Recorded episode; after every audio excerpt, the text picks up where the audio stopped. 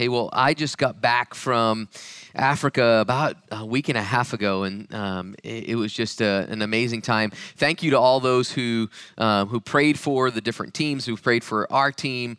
We certainly felt your prayers. It was amazing. No one really got sick, which is... if you've been to, yes, Tommy, I know it's exciting, but if you've been to a foreign country, you know that there are so many different things, bacteria and everything else that you're not used to. And so normally we get a few people who come down with something, and no one got sick. So it was an amazing time. I got to visit a number of our partners there, and it's just amazing the work that God is doing through this church in Africa. It was unbelievable. One of the organizations I visited was the Africa Windmill Project, which started, someone here from Summit went over there and was like, man, if we could get water, like irrigation year round, you could grow crops year round instead of only depending on the rainy season. So he's developed an amazing organization that is training farmers and helping them be able to get irrigation for their farms year round, and therefore creating a sustainable food source for people. It was unbelievable to kind of go and see how dry everything was, and then go to one of the farms in which they've had an impact in, and see how everything was green and growing. It was just amazing. And so that's happened because of this church. But one of the things, the funny stories that happened is that, terminology isn't always the same everywhere you go. Right? Like different cultures, you could say the same thing, but people hear something different, right? And one of those things is toilets, right? Like when you hear a toilet, you think of a toilet, right? Like yeah, that's what you think about. And so we were on our way from visiting this rural village about an hour and a half from where we were staying. And there was a group of 20 of us, 4 guys and 16 girls, which means that we had to make frequent stops to the restroom, right? Like on a trip that long. And the girls needed to go to the restroom. So we stop at this school, and we say, they say, okay, we should use the toilets here. I was like, but do they have toilets, right? Because in some places in Malawi, it's just a hole, right? Like, and so I said, do they have toilets? And she said, oh yes, they have toilets. So they go and ask permission. They go and they get to the bathroom.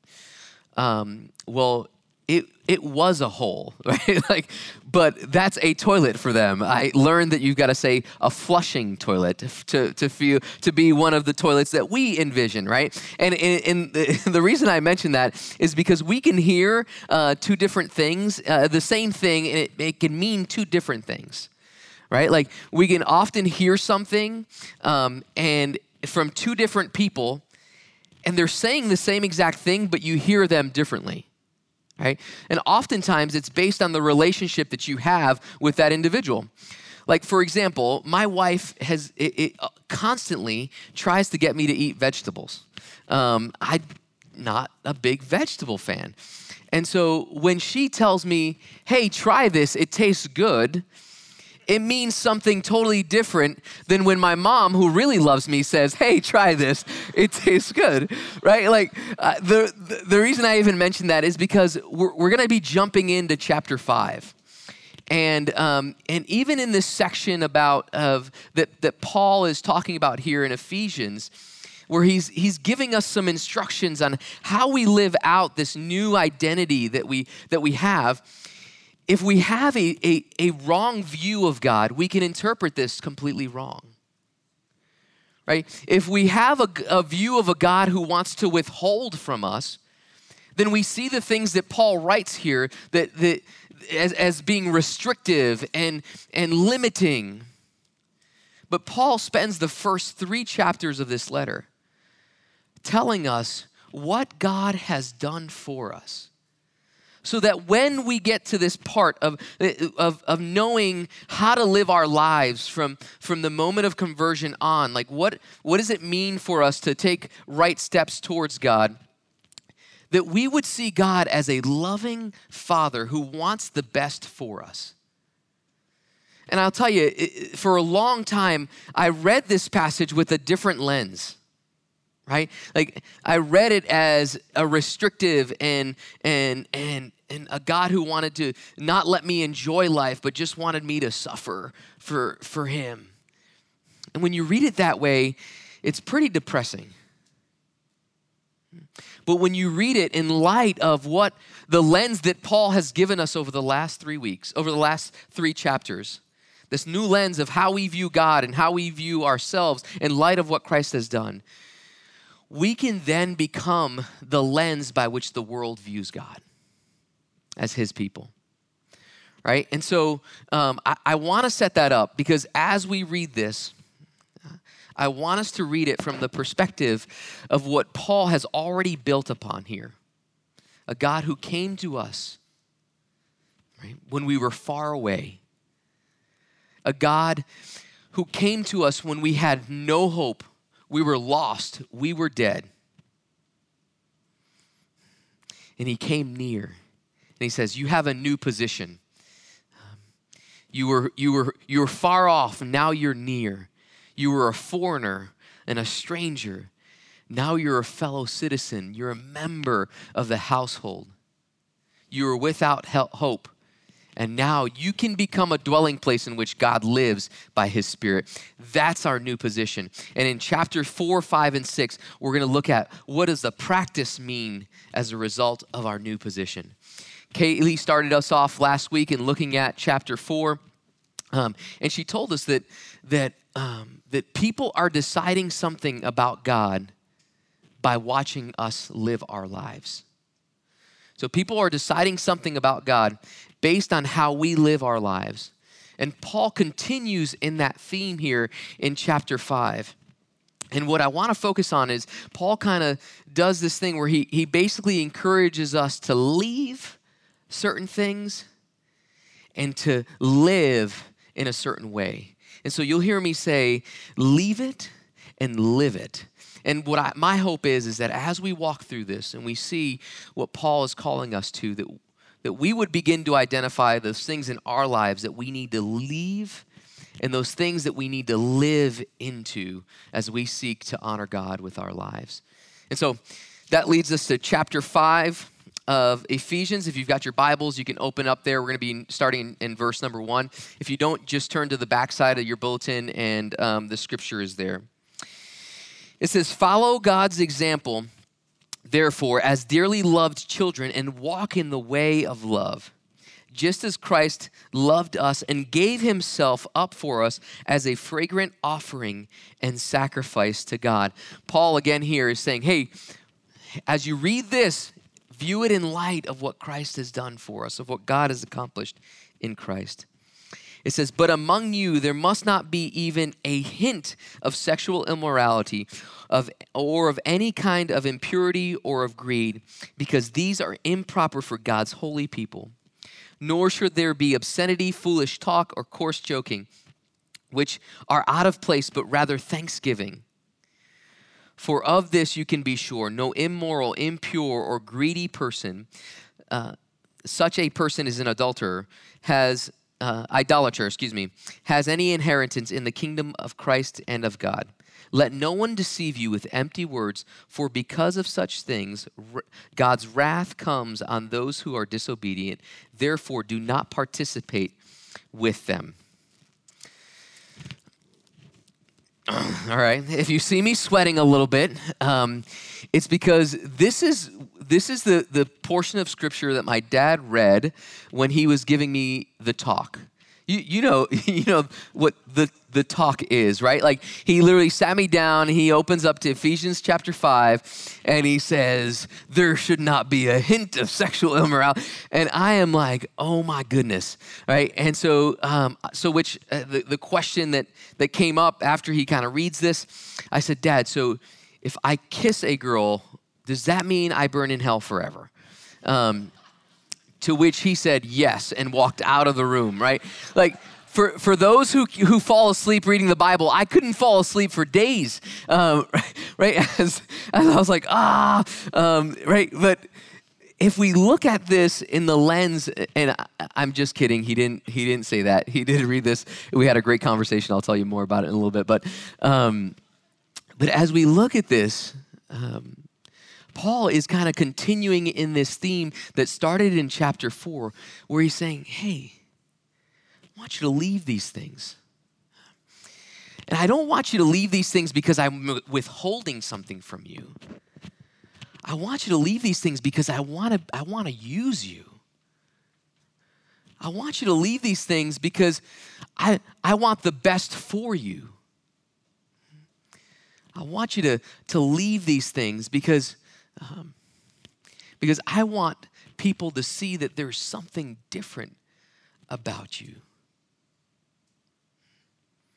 I want you to leave these things because these things cannot satisfy all your desires and wants. I'm the only one that can. God is the only one that can. And there's a lot of churchy words in this part of you see, holy and all these different things.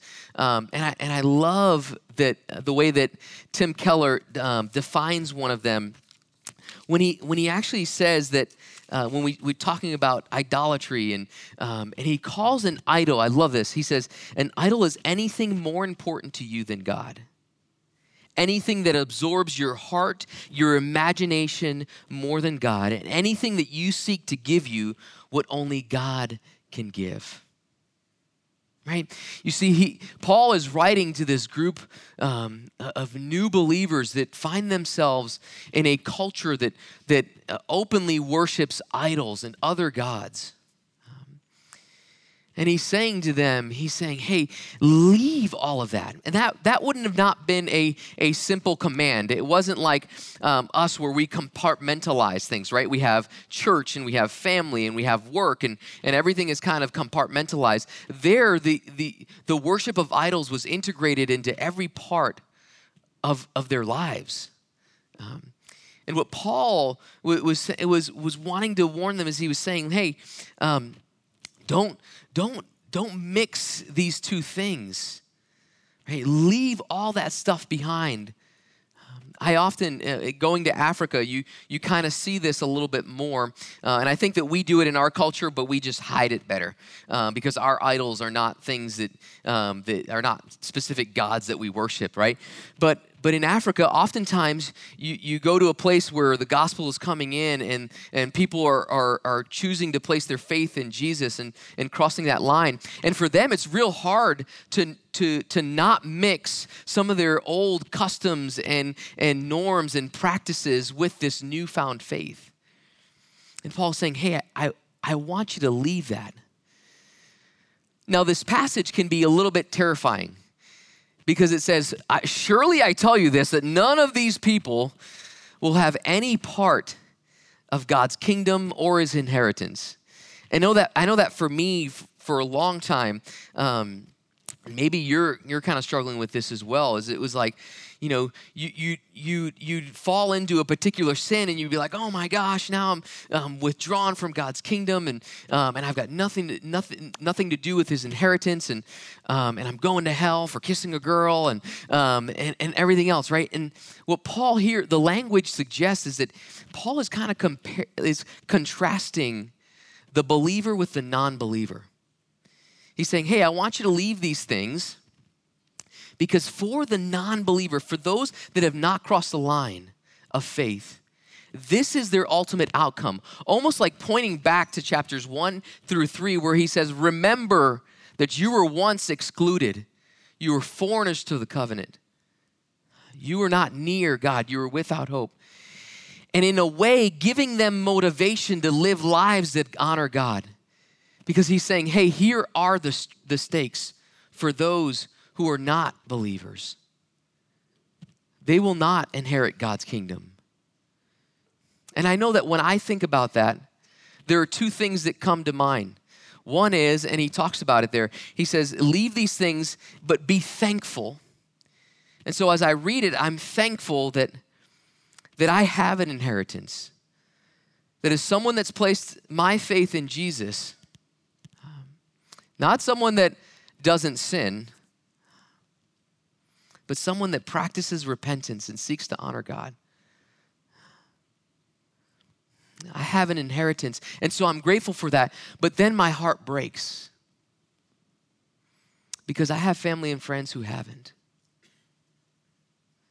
And the reality of what Paul wants to tell us here is that there will be a real day of judgment. And this makes my stomach sick sometimes, because I don't want to think that someone will go to hell. I don't want to think that anyone will go to hell. And oftentimes we can live our lives like no one is, but the reality is, and we look at it in Matthew chapter 12, verse 36, all of us on that day will have to give account for our lives. And Paul is saying here, listen, the reason I want you to leave this stuff, the reason I want you to live this way is because there's so much at stake. There are folks who haven't crossed the line and therefore are separated from God's kingdom and are recipients of God's wrath. And Paul is saying, and I have called you to live differently, to leave these things and to live differently. And I'm calling you to walk in light. And verse 8 says this. It says, "For you were once darkness, but now you are light in the Lord. Live as children of light, for the fruit of light consists in all goodness, righteousness, and truth. And find out what pleases the Lord. Have nothing to do with the fruitless deeds of darkness, but rather expose them. It is shameful even to mention what the disobedient do in secret. But everything exposed by the light becomes visible, and everything that is illuminated becomes a light. That is why it is said, 'Wake up, sleeper, rise from the dead, and Christ will shine on you.'" Paul says, hey, I'm inviting you to live as children of light, remembering that at one point you were in darkness. And he says, seek what pleases the Lord. What Paul says here is seek to determine what is genuine, what is true. And part of the reason is because these Christians, these new believers would have been hearing different messages, and he's telling them, hey, you need to scrutinize what is true and what pleases the Lord, what is genuine. Don't take things at their word. Just because something sounds good, he's saying scrutinize it with the full counsel of Scripture. And that's true even for us today, because in our culture, you can hear a lot of different things. And you can hear one verse taken completely out of context, and it teaches you one thing, and you're like, wait a minute, and there's this other verse, and he's saying, scrutinize, seek what pleases the Lord. And he tells them, live as children of light. Now, there's a part in here where this portion has been misused, and I've even misused this sometimes, especially growing up in the church, right? This part about exposing the darkness. We often think that this is a command, a license of sort, to go out and find people as they're shoplifting somewhere and say, you're sinning, and do all these things. And it may not, and back in the day, it was kind of the people standing at the street corners kind of yelling out, you're a sinner. And we don't necessarily see a lot of that happening in public now, but it does happen in social media. Right? You're a sinner because you signed this petition, or you're not a sinner because you didn't sign this petition. We do this all the time, and Paul's not saying that here. What Paul is talking about is a type of exposure that comes from living as children of light. This idea that we would live lives so attractive and filled with the Spirit that people would not help but see us and look to Jesus, because he is the true light, right? He's saying, hey, the stakes are so high, and I want you to live as children of light, shining in a dark world so that when people see you, they see me. And the beautiful part about this is that Paul says, hey, and everything that the light exposes shall be visible, and everything that is illuminated will become light. This is a call for us to share our faith. This is a call for us to evangelize, that we would share the light that God shines on us in such a way that we would illuminate darkness, and that darkness would become light. And so our call here is to leverage our stories, that we would see ourselves, our lives, as God's plan A for reaching the people around us. That this area, East Orlando, would be different because the people of this church, not only this church, but God's people, would shine a light so bright that darkness would be illuminated, and everything that's illuminated would become light. Saying, hey, you were once lost, and God has awakened you. Wake up, O sleeper. Rise up. God's light will shine on you so that you can be light to those around you. It's powerful. Because we get the opportunity to be conduits of God's grace and his love by the way that we live our lives. And this is hard. You know what's easy is writing a comment on Facebook. You know what's easy is grabbing a bullhorn and standing on a corner and yelling at everybody that drives by. What's hard is sitting in the uncomfortableness of having a conversation with someone we love or someone that's near to us, right?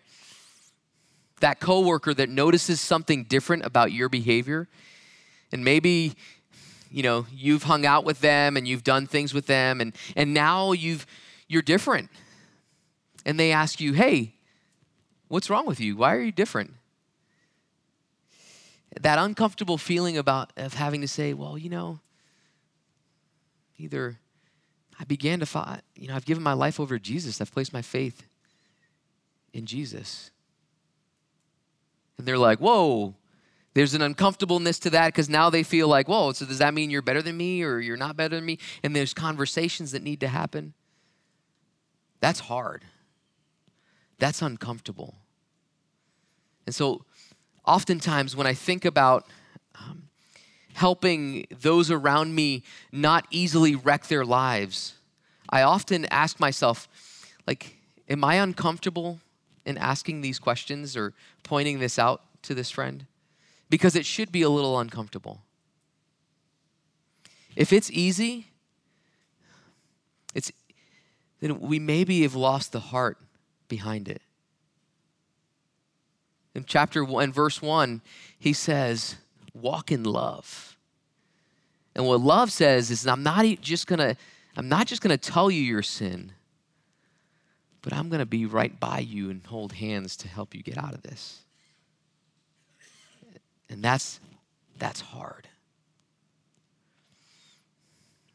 Paul says, leave it and live in a way that you shine so that others can see the light of Christ. And he keeps on. He continues.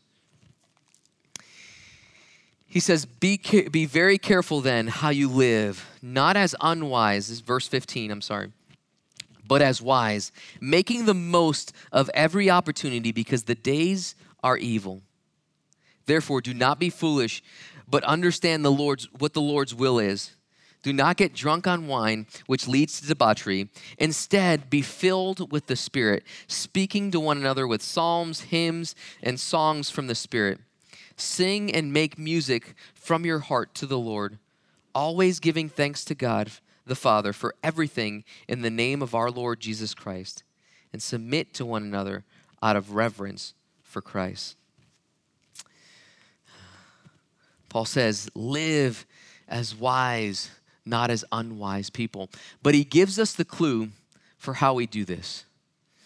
He gives us a clue of what gives us the power to leave the things we need to leave and to live the way, in a way that we become light in the world. He says, be filled with the Spirit. And I know we hear that and it's kind of like, okay, Sam.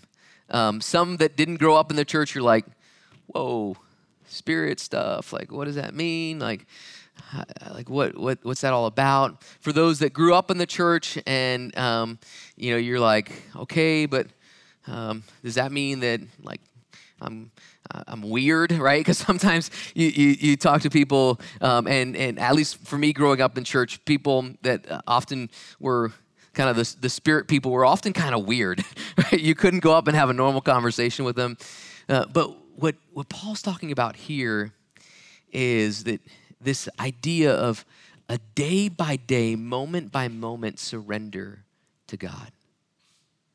That we live lives day-by-day and moment-by-moment surrendering to God. Tim Keller, a pastor in New York, has this definition on why he feels Paul, the Apostle Paul, compares drunkenness and being filled with the Spirit. And he writes that, if I can find it in here,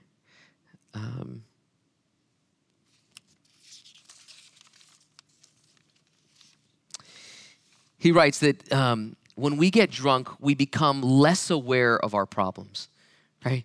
That we forget about everything. But when we are filled with the Spirit, we become more aware of our resources. We become drunk, we forget about our problems.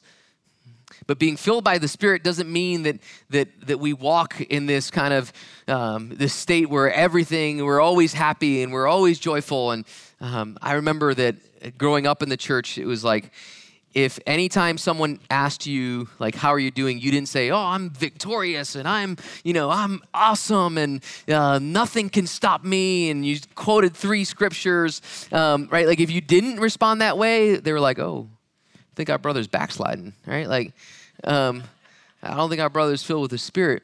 But what we see here is it's not that we don't experience pain. It's not that we don't experience tough circumstances. It's that when we're filled with the Spirit and we're surrendering to God, we know that one day there will be no more tears.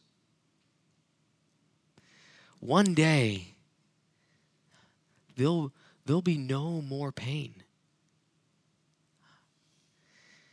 And so when we seek, it says, seek to know the will of God. And we often get caught up in this, right? Because we think of our individual will. Like we think about God's will for our individual lives. But Paul is talking here way more corporately. And God's not hiding his will for us. His will is to, and we read it in chapter 1, it was to bring unity to all things under Christ, that he would redeem and restore all that's been lost. We can do that by living a life worthy of the calling, by remaining in him. I love that we had just come off the Of the Vine series where we looked at the fruit of the Spirit: love, joy, peace, patience, kindness, goodness, faithfulness, gentleness, and self-control. And the only way that we can live those, live and demonstrate the characteristics of the fruit of the Spirit is when we remain attached to the vine, when we remain in him. And that requires a day-by-day, minute-by-minute surrender to God's will and plan for us, the church. Right? If it's to bring unity and restore all things, and there's a situation you're facing which is seeking to divide, we walk in the Spirit. We walk filled with the Spirit, a day-by-day, minute-by-minute surrender. Because otherwise, we're relying on our own willpower. And sin can have a strong grip on each and every one of us. but we walk from an empowered will, a will that's surrendered to God. He says, walk as wise, not as unwise. And we often equate wisdom with knowledge or understanding. In the scriptures, when we look at wisdom, it's this idea of knowledge and understanding with obedience and practice. This idea that I not simply know all about God's plans and his will and about God and do nothing with it. The Bible calls that foolishness. But that what we know would translate into us moving into who God's called us to be. It's kind of why Paul sets up his letter this way. He gives us the why behind the what. He tells us our position and then tells us how we practice it and how we live out of that. That we would seek his will. Now, I know that for me, I often want a roadmap of what God's will for my individual life is. Like so much so that when I'm driving, I'm like, Lord, do you want me to stop at Wendy's? Right? Like, I don't know. He usually never gives me an answer until I look at the menu and see 800 calories for a burger. And then I'm like, oh, probably not. But, right? Like we often want this roadmap with all the details of where we should go and how we should do every single decision. And we often say, oh, it's because I want to honor God in everything that I do. And so if he just tells me what to do, then, but oftentimes, we want a roadmap, so if things don't go the way that we think they should, we kind of have someone to blame or someone to take the fault away from ourselves. God instead gives us a compass. He gives us his word. He gives us his spirit to lead and guide us in this world, and we get the opportunity to be light in the midst of darkness. He says, live as wise, not as unwise. So he's encouraging us, hey, I want you to leave these things, and I want you to live into these things. But we need to be reminded that we live into these things not simply so we can say that we're holy. Remember, he gave us a motivation. He said there are people that are still excluded from God's kingdom. We do this for the sake of others. You see, when I asked my dad, "Hey, so if I kiss this girl, will I spend eternity in hell?" and to which I was like, "Man, I thought about kissing the girl, which is an impure thought. So it's it. I'm done." He goes, "No, if you've placed your faith in Jesus, it doesn't mean that. And it doesn't mean that you don't repent of your sin." But what I want you to see, even at this age, and I think it was like 12 or 13, he said, you can have an impact on your classmates. He said, you can have an impact on your teachers. And it was this sense that my life can be used of by God to do amazing things. That my life could be used of by God to point others towards eternal life. That God could use my life to say to people, wake up, sleeper, rise up and let God's light shine on you. Paul says the days are evil. And he's not talking about kind of, what we would picture a day, 24 hours or a year. He's talking about kind of this age between Jesus and the second coming. He's saying here, like, hey, times, like we don't have forever. There is a sense of urgency for God's people to live out the calling to be light. There is still time, but the days are evil. For that light to woo every soul that is far from Jesus. The beautiful thing is that he wants to use each one of us that have crossed that line of faith. He wants to use those who have placed their trust in Jesus to woo the hearts of the lost, of those who are in darkness. And he says, hey, he says, you new believers, listen, leave that. Live this way. And as you do, God's going to use you as conduits to share his love and his grace to the world around us. So what is it that you need to leave? How is it that you need to live? Part of why we've been partaking of communion every week is because as we do, we're reminded of where our power comes from to even be able to overcome sin in our lives. It's because of what Christ has done, right? He says, listen, you can do this because Christ gave himself as an offering, as a sacrifice for each one of us. And it's out of that, being empowered through God's Spirit, that we even have the power to leave and to live. And so I want us to partake of communion today, to be reminded of what Christ has done, that we would celebrate this, that because of what Christ has done, we can be a part of his family. But it's also because of what he's done that we have the power to be able to be light in a dark world. So I want us to be light-walking, spirit-filled people that make the most of our time, of our place in history, so that others can know Jesus.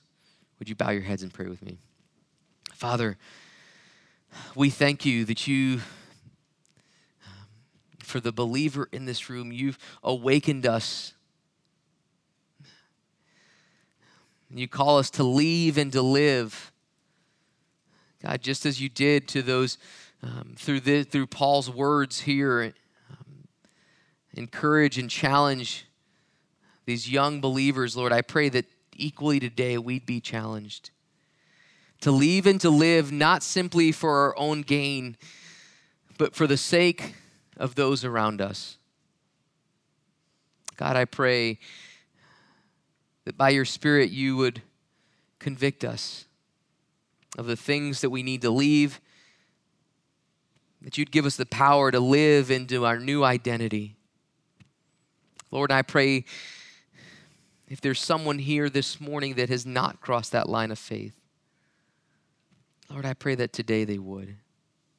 That they would simply say, Lord, all I know of me, and I know that I'm a sinner. I know that I've done things that I'm not proud of. Towards all I know of you, Lord, that you sent your Son and that he died for each and every one of us. God, I pray they would say that and simply take the next step to knowing you more. Because as they do, they'll find life. They'll find freedom. They'll find hope. God, I pray that we would be a community that is light in the midst of darkness, and we would point others to you.